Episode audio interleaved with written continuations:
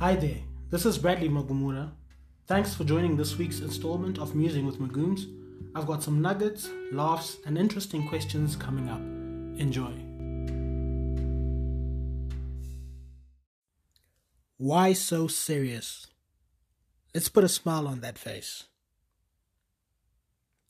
A statement from one of my all time favorite movie characters since I was a kid. Statement by the Joker. The Joker is a very complex character, and this iconic statement is also complex in how it was delivered.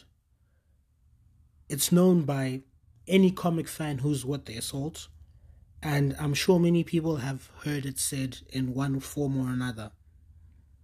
The thing about the statement, though, is that everything about the statement and its delivery is anything but a joke. This question was not asked in a joking or amusing way. It was done so directly and tragically. Cruelly so, might I add, because each time the Joker would use the statement, it would be in a situation where something very tragic was about to happen maybe it's a hostage situation and people are afraid of what this madman is going to do. Unfortunately, parts of the statement and its delivery reminds me a lot of many Christian lives. How so, might you ask? You see, the thing is, we we as Christians have the good news and the gospel that is supposed to save the world and make the world a better place. But we appear more miserable than the world we are sharing this gospel to. It's almost as if we are sorry to actually share this word, apologetic in sharing the word, and it's as if we've been forced into this life. And it doesn't make sense. It's not balancing when people look at our lives and they look at our general demeanor and we look more miserable than the people we're telling that there's a better way of life and there's more to life than this. To that, I would like to say, especially to my Christian brothers and sisters, your life is a bigger sermon than your words will ever be. So you can't be preaching the good news and living a life where your perspective and outlook on life is not matching this good news. Stop making your life look and seem miserable as a Christian. I'm not saying that when you're a believer, you'll have an easy life where everything's just going to go well. Rather, it's actually the opposite. Because Jesus, the Jesus that we follow, died on the cross and says that we should be ready to take up our own crosses if we were to follow him. The world hated him, and if we do this Christian thing right, I'm sure the world will also hate us. Hence, Paul says, For me to live is Christ, and to die is gain. Think about how deep that statement is. It's a crazy statement using the world standards because it can only make sense and is only logical if you and I, as Christians, have already died to self. Our lifestyle and faith will be called delusional once this happens. But in this case, delusional, in quotations, is a superpower. Okay, let me not get ahead of myself and pivot from the topic of the day. I want to keep today's episode light-hearted, as light-hearted as possible, and not get too deep. But in the name of keeping things authentic, I'll have to share my thoughts a bit more and then get into what I want to get into in the context of today's chat. So if we open Galatians chapter 5 verse 22 to 23 it says, "The fruit of the spirit is love, joy, peace, patience, kindness, goodness, faithfulness, gentleness, and self control. Against such there is no law. You see, the problems we have in life, all our problems, are a result of sin. That's the root cause for any and everything that goes on in this world. The general description of our society is actually the exact opposite of the verses I read. When we talk about love, people don't have any love in them, especially for other people. You'll be lucky to find people who truly love themselves authentically. We live in a world that is focused on I and self. Our focus is always on me. What can I get out of a situation? What's good for me? And to a certain extent, we have taken issues and psychologically good things, statements that are supposed to help us, and we flip them in such a way that we've gone on such an extreme regarding ourselves that all this is now negative. So, for example, where we've got a chat where we talk about pouring from an empty cup. Obviously, no one should be pouring from an empty cup. But I feel that uh, our problem now is we've made this cup so big to the point where filling this cup never actually then happens. So we never we're never in a position to pour and help and love others. The focus is always on let things get well and let things work well for me.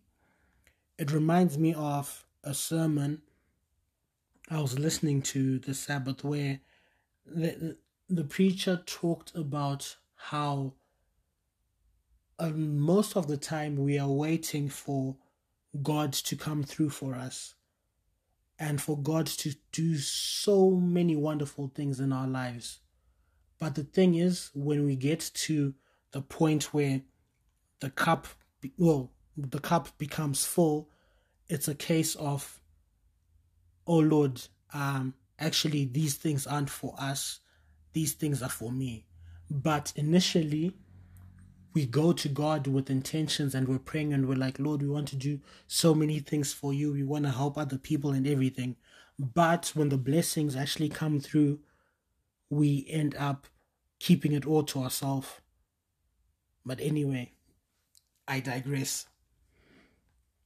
So, in this world we live in, where we live for self, and we've basically idolized ourselves knowingly or unknowingly, we see that people are also sad and angry.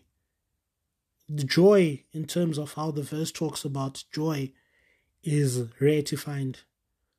We've got fleeting moments of joy, and we've got artificial ways of getting this joy and stuff. And what usually then happens with these artificial ways of doing it is that they're actually detrimental to us. They're the opposite of how it's supposed to happen if it was good for us. Go on social media, watch the news, just take a walk and talk to a stranger, and you'll find out that people are sad and angry. And I don't want to be focusing on the negatives and all, but um, psychology actually says that our brains tend to focus on negatives in order for us to avoid reliving these experiences in the future. So, that said, I, let me actually not even get into more of this verse because we know that faithfulness, Mjolo's the pandemic, there's no faithfulness right now in this world. Peace, patience, kindness, goodness, and all those other things. It's it's the stuff of fantasy when we are talking to each other and relating to each other. But you know what? Um, the good news is that Christ loves us and he died for us.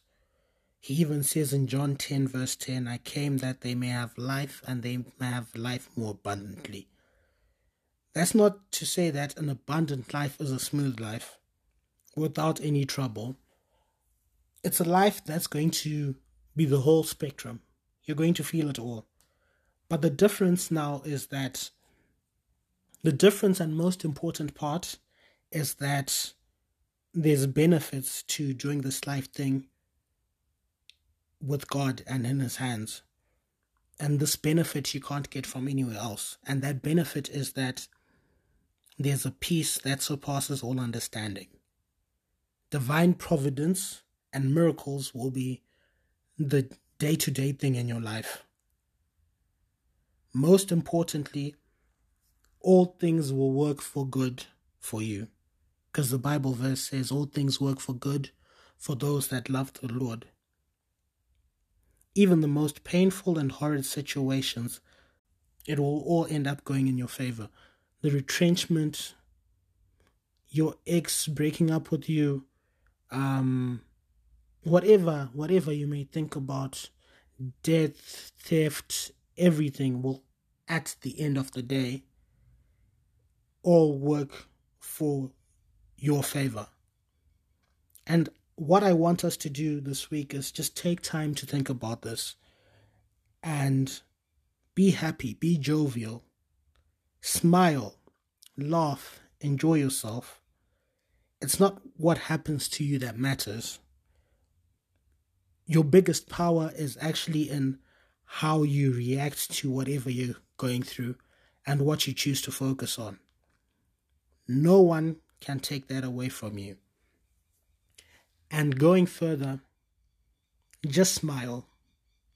That's what today's episode's all about. Just smile and be happy.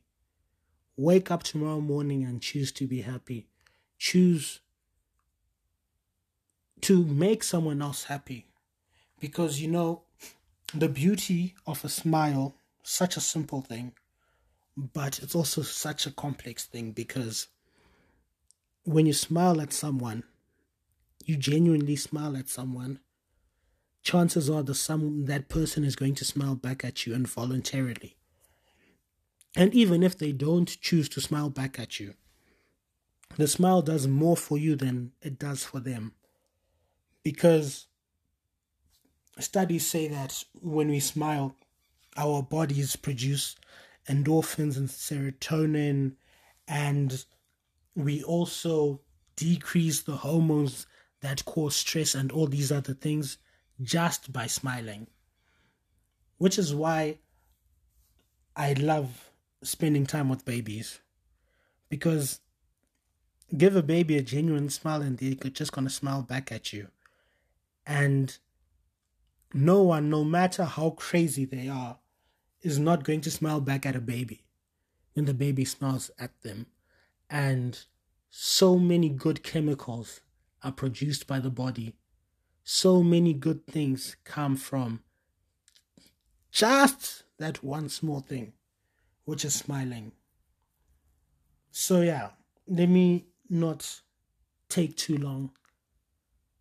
Enjoy the rest of your week, and please remember tomorrow morning, wake up Choose to be happy. Smile. Magoom's out.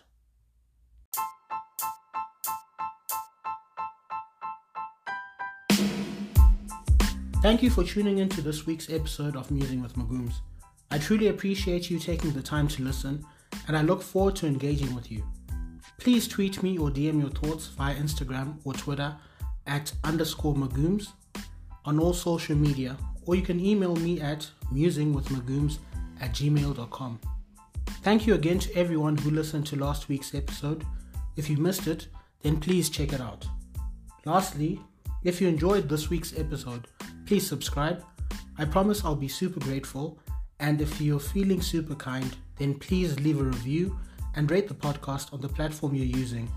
This will help grow the podcast, and hopefully, we can have more people listening. When you leave your review, please also leave your social media handle so that I can follow you and we can chat via DMs for future programming suggestions. Have a great week, and I look forward to seeing what the next week has in store for us. Magoom's out.